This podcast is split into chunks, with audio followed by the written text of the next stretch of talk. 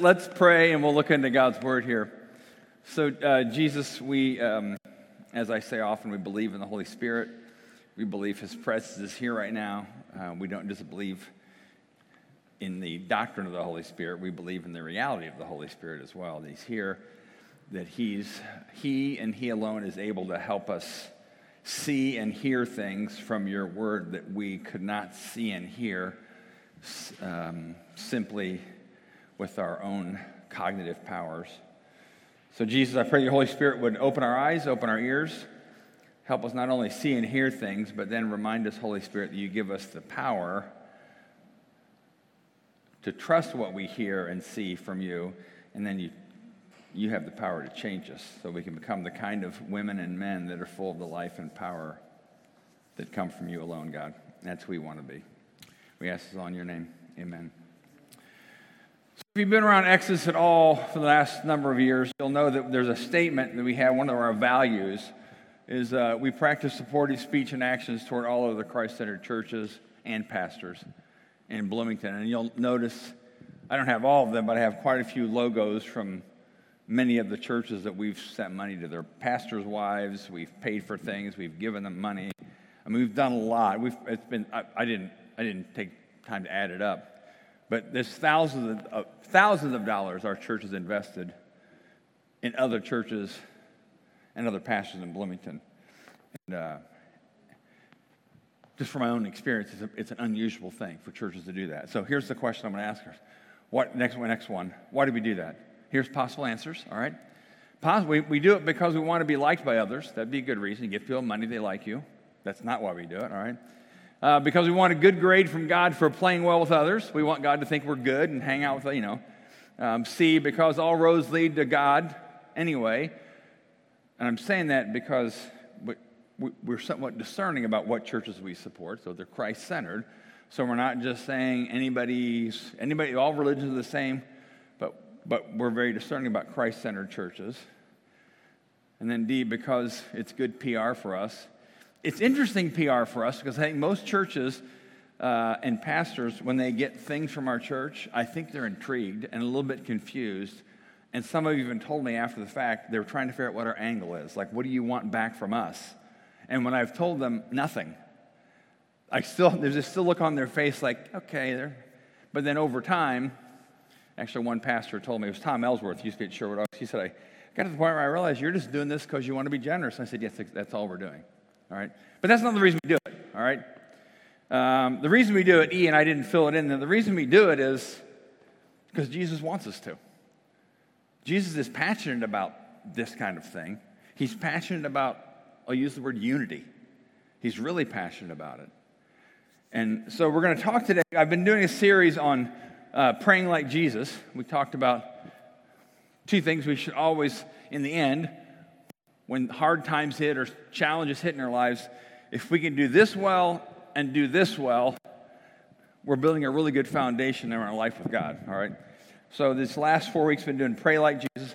Go to the next slide. We've been doing it from John 17, and uh, we did, week one was keep them safe from the evil one. Week two was make them holy by your truth. Uh, week three, last week, was teach them your word. These are all statements that Jesus made when he was praying for his disciples, when he's praying for us in John 17. So this week we're doing the May They Be One. And Jesus' passion for unity among his people. And just again to remind you what, what the context is. So it's the Last Supper. Um, we tend to think of the Last Supper picture, the famous painting, but they're all seated around, seated around a table.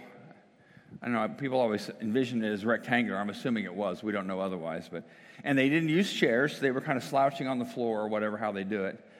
And uh, all 12 of them were around the table. So it's the night he was going to be betrayed a few hours later. So Jesus knew what was coming. They did not. They knew Jesus was a little bit uh, troubled because the Bible tells us he was. But John 13, 14, 15, 16, and 17 are accounts of that evening meal, conversation, and activities. John includes a big chunk of his book about that because he realized it's a significant part of showing us the heart of Jesus, all right? So in John 13, so I just said the Last Supper, he's, he's teaching. So most of the time they, they have the meal, um, the Passover meal, celebrating God delivering them from Egypt. And then, uh, then some unique things start to happen. So go to the next slide. So I'm just giving background here. So in John 13, Jesus had just washed his disciples' feet, which was totally unheard of for a leader to act like a servant slave. This is a huge marker that we need to pay attention to how Jesus led by serving and washing dirty feet. And always, it's always good to be reminded he also washed Judas's feet, the one he knew was going to betray him. I mean, just think what that might have been like for Jesus to wash the feet of Judas. Because just a few verses later in the same chapter, Judas leaves the meal because Jesus, it even says, Jesus said, I'm deeply troubled. And he says, One of you are going to be- betray me. And they're all like, What are you talking about? And then somehow I, Judas is identified or Judas knows it's him. He gets up and leaves. So he just did, Jesus did this incredible thing of washing feet. He talked about somebody's going to betray him and Judas leaves. So you can imagine kind of the, there was an awkward maybe tension but they have, Jesus has their attention because they, now they know something's different about tonight. And in that context, from John 13, this is going to set up what we see in John 17. Jesus says this. Actually, read this out loud with me, all right? So now I am giving you a new commandment love each other. Just as I have loved you, you should love each other. Your love for one another will prove to the world that you are my disciples. All right, so the LEO that Coach Tom Allen of IU football uses, he didn't originate that, and he knows that he got it from this. All right, so, but Jesus is telling them, hey, what's coming down the pike is going to be a lot of, you're going to have confusion, you're going to have some pain and suffering, and things are going to be happening. Jesus knew that. But he said, in the midst of all that, love each other. I, as I have loved you. And he had just washed their feet, so he's kind of saying, serve, love, love each other. And then it's interesting this last phrase. He says, Your love for one another will prove to the world that you're my disciple. So he doesn't say, Your doctrinal purity will prove to the world you're my disciples. He doesn't say, The quality of your worship songs will prove you're my disciples. He doesn't say, Your church name, your church setup, it's, it's your love for one another. That's the one thing he's saying. You love each other. Um, it's going to prove to the world that you follow me. And in saying that, he obviously knew how hard it was going to be to love each other. Because you think about even the disciples, you had Matthew, who used to work for the Roman government, the hated Romans. And then you have Simon the Zealot, who used to be like so anti Rome. I mean, they, before they met Jesus, those guys would have hated each other. And you have all kinds of different personalities and so when Jesus says love each other, he knew they weren't just all cut out of a cookie cutter. They all were following him, but he also knew it's going, what's going to be happening in the next few days, my crucifixion, you know, love each other. Whatever you do, love each other. All right? So I'm setting that up because that's important to say. Jesus said, the proof to the world that we're followers of Jesus is not our morality, it's not our doctrinal theology stated, it's how we love each other. All right, that's the proof. All right, so now go to the next slide. So now uh, take out this on, this on your seat, and uh, so I've had these for four weeks now. You can take them if you've had, take them one every week. You got four of them sitting around your house, but that's what I made them for because I want you to kind of think about praying for people in these ways. So on the back is John 17, the whole prayer. So the 17 is the whole prayer where it says Jesus looked up and started praying. That's how he did it in that culture. Disciples were listening in on this prayer. And you can imagine Jesus' passion in this prayer. I'm sure he wasn't just speaking in poetic King James English, he was probably quite passionate about what he was saying. All right. So I'm going to start with uh, verse 9, and then we'll stop at the place we're going to focus on tonight. So, Again, he's, Jesus at the table is doing this. He says, My prayer, and they're, they're hearing all this. My prayer is not for the world, but for those you have given me, for they belong to you. All who are mine belong to you, and you have given them to me, so that they bring me glory. Now I'm departing from the world, and they are staying in the world. But I'm coming to you, Holy Father, for you have given me your name. Now protect them by the power of your name, so they will be united. All right, he's already talking about unity and how the unity can only happen if they're protected from outside forces, not politically, but spiritually. So they be united just as we are. During my time here, I protected them by the power of the name you gave me. I guarded them so that not one of them was lost except for the one headed for destruction. Judas had already left the meal, as the scriptures foretold. Now I'm coming to you. I told them many things while I was with them in the world, so they would be filled with my joy. I've given them your word, and the world hates them because they do not belong to the world, just as I do not belong to the world. All right, stop for a second. He, Jesus is praying for us too. So we're around the same table when you think about this. All right. The world hates them because they don't belong to the world, just as I do not belong to the world. I'm not asking you to take them out of the world, but to keep them safe for the evil one. That was the prayer for week one. Keep them safe for the evil one.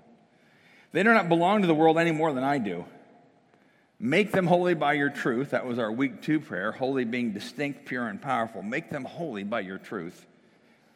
Teach them your word. That was last week, which is truth. So we talked about the importance of studying, knowing, understanding, being taught the Bible, letting the Holy Spirit teach you the Bible. All right? Make them holy by your truth. Teach them your word, which is truth. Just as you sent me into the world, I am sending them into the world. And I give myself as a holy sacrifice so they can be made holy by your truth.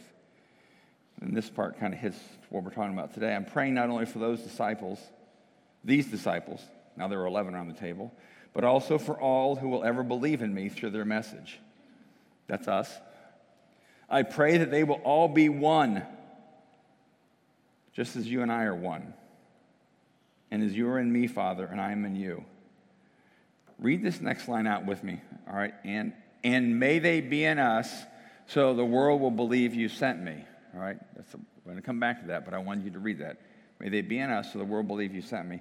I have given them the glory you gave me so they may be one as we are one. All right, see this theme. Jesus is really passionate about our unity. I am in them and you are in me. May they experience such perfect unity that the world will know that you sent me and you love them as much as you love me. All right, go to that next slide because that's the passage I just read. Read this out loud with me. All right, here we go.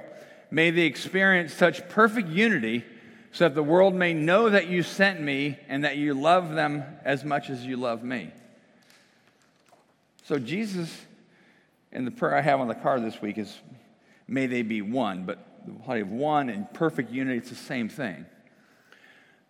So, I've highlighted, you probably can't see it that well, although I don't have my glasses on, so that's why I can't see it that well, but the so that is in yellow.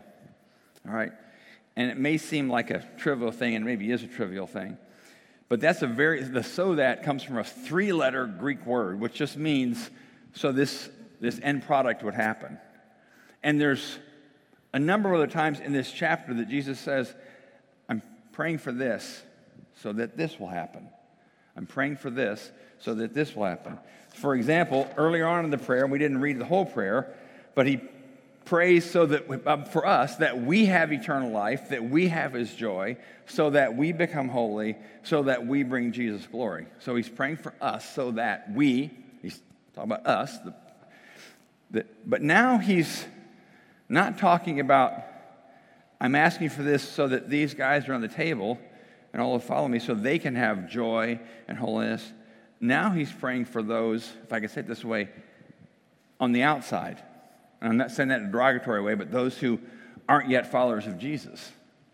Because now he says, may they experience such perfect unity so the world will know that you sent me and that you love them as much as you love me. Here's my question. I've always been, I've always been intrigued and really, I'm passionate about this passage. Because, okay, so does that mean that our unity, how we treat one another, how we love each other, is a catalyst for your neighbors my neighbors, your family members who don't, is that a catalyst for them to understand more things about God? Like he says, if, if they have unity, then the world, now when I say the world, I want you to think of people you know right now that don't follow Jesus friends, family members, um, co workers. Um, so may they experience this perfect unity so that those people that you know will know that you sent me and that you love them as much as you love me. So it seems like Jesus is saying that our unity somehow unlocks something in the eyes and the lives of people who don't follow Jesus that is not that is not unlocked if we don't have unity. Like there's something really powerful about our unity Jesus is telling us here.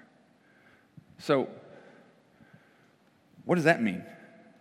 Because we have all these evangelism programs, churches have evangelism programs. There's been all throughout the centuries ways you can share, share the gospel with people. That's good. It's good. It's right to have those things. But it seems like Jesus is saying here a significant block to your friends, my friends, your neighbors, my neighbors, family members who don't know Jesus, a significant block to them not seeing things in the invisible world about God, about how much He loves them, is the lack of unity and oneness among His people. Like a, there's a clear sense there. So go to the next slide. So I'm just, uh, this is from First or Second Corinthians chapter four. So now I'm talking about again, I'm talking about the world, and you can fill in the blank names of people you know who don't follow Jesus family, friends, neighbors. Paul says this Satan, who's the God of the world, has blinded the minds of those who don't believe. So, your friends, neighbors, family members, coworkers. Their eyes have been blinded because we believe in the invisible world. This is one of those weird meter passages like, wait a minute. So, somehow their eyes are blinded they are unable to see the glorious light of the good news. They don't understand this message about the glory of Christ. So it seems like there's a supernatural power that keeps these people, your friends, your neighbors, family members, keeps them blinded so they don't see who Jesus really is. And if I can just jump back from John 17, they don't see how much God really loves them. They don't see the reality of Jesus being sent from God and, and just the, the life giving importance of following Jesus. They don't see that because supernaturally they've been blinded. And then also in this book, Second Corinthians, Paul talks about a veil being over people's eyes. They can't see. So again, I want you to think about friends, coworkers, neighbors you know that don't follow Jesus. And I'm not being, again, I'm not being condescending to say their eyes are blinded by a supernatural reality that does not want, does not want them to see Jesus. So the key, go to the next slide. I think we're going back to, no, actually go back one more time. Yeah, right here. The key seems to be us. Like, okay, so if we have unity, something gets unlocked. So these people, your friends, neighbors, coworkers, family members who don't know Jesus, they start to understand that God loves them and that Jesus was sent by God. So now go to the slide that says, May they be one. So this is, so basically, this prayer of Jesus, may they be one, so the world's going to know and believe you. We want these people, we want them to know and believe that God loves them. And you can tell them, and we should at certain situations, right? But it seems like the unity that we have is a catalyst for something them being unblinded, something being taken from their eyes so they start seeing things. So Jesus is putting a huge weight on the disciples' shoulders to have perfect unity in his mind and on our shoulders to have perfect unity. Now, let me unpack that a little bit about what does that mean? Because perfect unity doesn't mean we all have to sit in the same place on a Sunday morning. But what does it mean? What does oneness mean? Let me start first with it in just describing a different kind of oneness, and that is marriage. There's a oneness that happens in marriage. And, you know, those of us who are married, the Bible says we're one flesh. So that means doesn't mean that Kathy and I walk lockstep in uniformity, but it means you know, we're on the same page. We think we're on the same sense. And the biggest, the biggest inhibitor to oneness in marriage, I'm speaking from personal experience, is pride. All right, so early on in my marriage, and I'm going to share a story that makes me look bad, not my wife. I remember thinking, we have conflict occasionally. And when we got married, we had conflict a little more occasionally, right? But I remember one time we had some argument about something. I can't remember what it was. You never can. And I remember thinking, it's all her fault. I mean, I may have misbehaved too in the argument, but since she started it, it's all her fault. Because I thought it's all her. I, I got it. I'm good. All right. Somehow, the Holy Spirit kind of knocked me upside the head in so many ways, and I started realizing wait a minute, this is how I think. Okay, if there's like this conflict between us, she might have a few pieces of the pie that she contributed, but so do I. I really would like just to blame her. It makes, it makes me feel easier about myself. I can, I can think I'm good. I'm, I don't need, but pride. And then I started realizing, oh, wait a minute. I,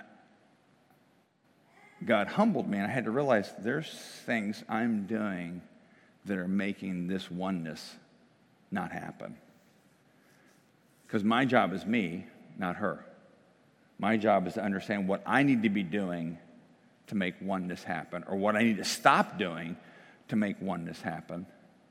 And you can, we all understand that if a marriage has oneness, it has significant impact not only on the family and the kids, but neighbors and things like that, because people see, people know that there's, if there's a oneness in marriage, there's more often than not, there's a supernatural component, like something, they love each other, right? So now, now, now let's shift to churches now. Uh, I used to work years ago at another church in town. And I was absolutely convinced of this statement why would anybody go, go anywhere else in this town but my church? Like, we're the ones that have it right. I really believe that. I just thought we teach the gospel, we teach the Bible correctly. Everyone else, even good churches, yeah, they're okay. They're not like us. And I realize now how small minded that was to think that way, to think that my church then, or for that matter, even if I were to ever think that my church now, I mean, we're just better than the others. I used to think that way, and I realize now that was just so. And then uh, the thing that God used to break that was when Kathy and I moved back to Bloomington, before we started Exodus, before we had enough people to meet on Sunday morning, we decided to go to a number of different churches. Every, every Sunday we went to different church. Um, Methodist, Baptist. I think we might even gone to Catholic Mass. I can't remember. We went to, went to Second Baptist Church, which you know is African American. We had to leave that service early because it was like a three hour service. We had small kids. So I'll say the same thing if, to Derek about their church at Lighthouse. But what we realized in doing that over weeks and weeks and weeks was wow, God's at work in a lot of ways in these churches. And these were Christ centered, Bible centered churches. Not every church I would say that about in Bloomington, but I'd say these are Christ centered, Bible centered churches. And Kath and I started to realize, wow, there's, there's a lot that God's doing in Bloomington. And it's not, we don't have, we don't have an angle on the truth.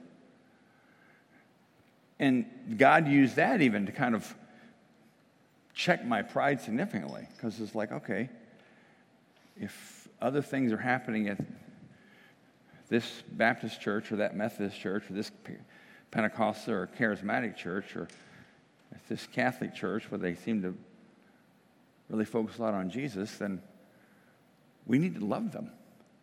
We need to love, we need to love these people. And part of the reason when I had that opening statement, we'll practice supportive speech and actions toward all of the Christ centered churches. Love, as you might know in marriage or any relationship, it's not just a feeling, it is speech and actions. I mean, I can love my wife, but if I never say or do anything that exhibits that love, then it's just kind of fluff, right? Same thing with other churches speech and actions. So that's why we started the habit of Exodus of giving money to other churches, money to other pastors' wives, um, in ways that, like I said, it still, it still confuses other churches when we do that. But, I, but that's my heart follows my money, right? We all do.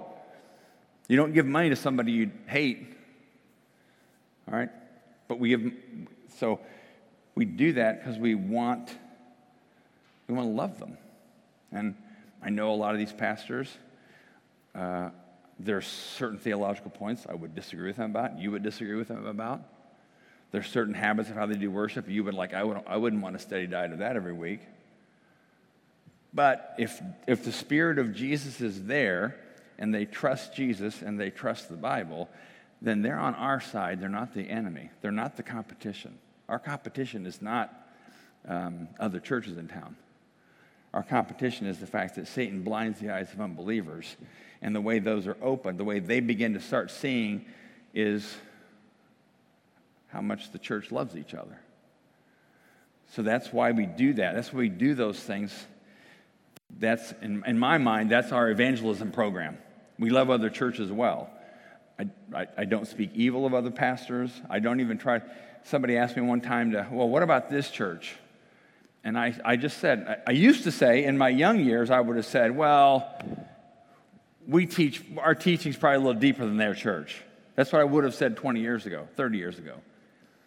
Now I just say, you know what? I'm glad the Spirit of Jesus is at that church. I might add, would I want a steady diet of that church? Probably not, but they wouldn't want a steady diet of my church. But if they teach the Bible and they trust Jesus, then I'm on their side. Whether it's a, a Baptist pastor, which is true, I know one in town, a Baptist pastor, Southern Baptist, and all the stereotypes you would think. They use a version of the Bible that is old and ancient because that's what they want to do. But I'm absolutely convinced the Spirit of Jesus is in this man.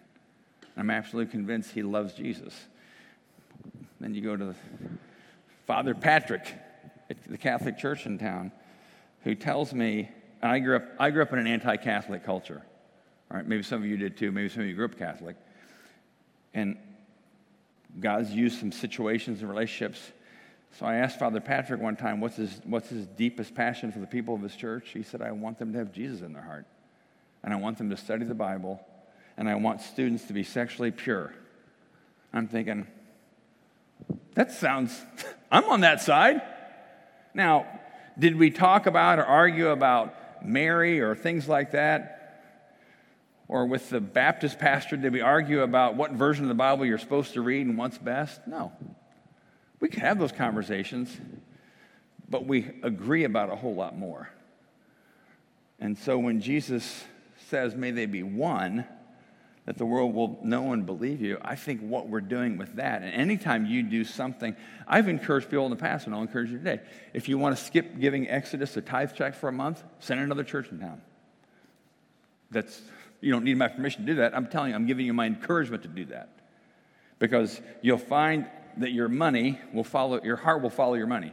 Actually, your money doesn't follow your heart. Other way. Yeah, your heart follows your money. So if you need to take a month, skip paying Exodus, or give us less, we're not paying, but make it for somebody else. Because we think that's part of our mission, right? May they be one. And even in that small action, which is no small action if it's your money, right? Something if Jesus is praying in an accurate way, something's happening to the rest of the unbelieving world around us. So, because uh, unity really matters to Jesus, like incredibly. So, go to the next slide now. So, here's, we're to, I'm to have us pray in two different ways because we are going to pray for, I'm asking you just to mention other churches in town to pray for in a second. But when you pray for like other people you know that are Christians, like I have four kids uh, 28, 25, 23, and 18, I think. Is that right? Am I right? So I can pray for Gretchen. When I pray for Gretchen, may they be one. I'm not necessarily praying for a church, but one, when you're one, what I'm also praying for is may her relationships, all of her relationships, be one the way Jesus wants them one? Will she have harmony in her relationship with other Christians? Will, there, will, there, will she be overwhelmed in her own life with forgiveness and generosity? And will her relationships exhibit that? Would she have relational oneness with anybody else who's a follower of Jesus that she's friends with? So when I pray for Gretchen, Mark, Allison, or David, when I pray this part of the four little prayers, may they be one, I'm really praying for the holiness of their relationships. And by that I mean distinct and pure and powerful and forgiving relationships, and generosity in their relationships, and just wholeness in their relationships. Because wholeness is oneness. So you can pray for your kids this way. Even, you know, if your kids are, what, Jackson, what grade are your kids in? Sixth grade? Fifth grade? Okay, they can be praying for their kids. May they be one. And they're praying that they would develop a, a spiritual relationship kind of style that they are in harmony with other people. Not like lockstep agreement, but generosity, forgiveness, and humility mark how they relate to other people who follow Jesus. When you take humility out of the equation, marriages aren't one anymore. When you take humility out of the equation, we can't be one with other churches because we think we're right, right? Humility is key. So, um, here's what we'll do I want you to think of people you know and love. Maybe it's your kids, maybe it's family members that are followers of Jesus. Think of one or two people. And in a second, I'm going to ask you just to whisper their names out loud. And then we're going to pray together out loud. May they be one that the world will know and believe you. Because we're praying that even in my kids or your friends or neighbors who follow Jesus, when you're praying for them to have relational wholeness marked by forgiveness, marked by generosity, marked by humility, you're also praying the same thing Jesus was praying for. He's praying that people will start noticing there is something different about these people. They forgive, they're humble, they're generous. How do they get that way? And I think, from what Jesus said, something starts to unblind people who may be around them. All right?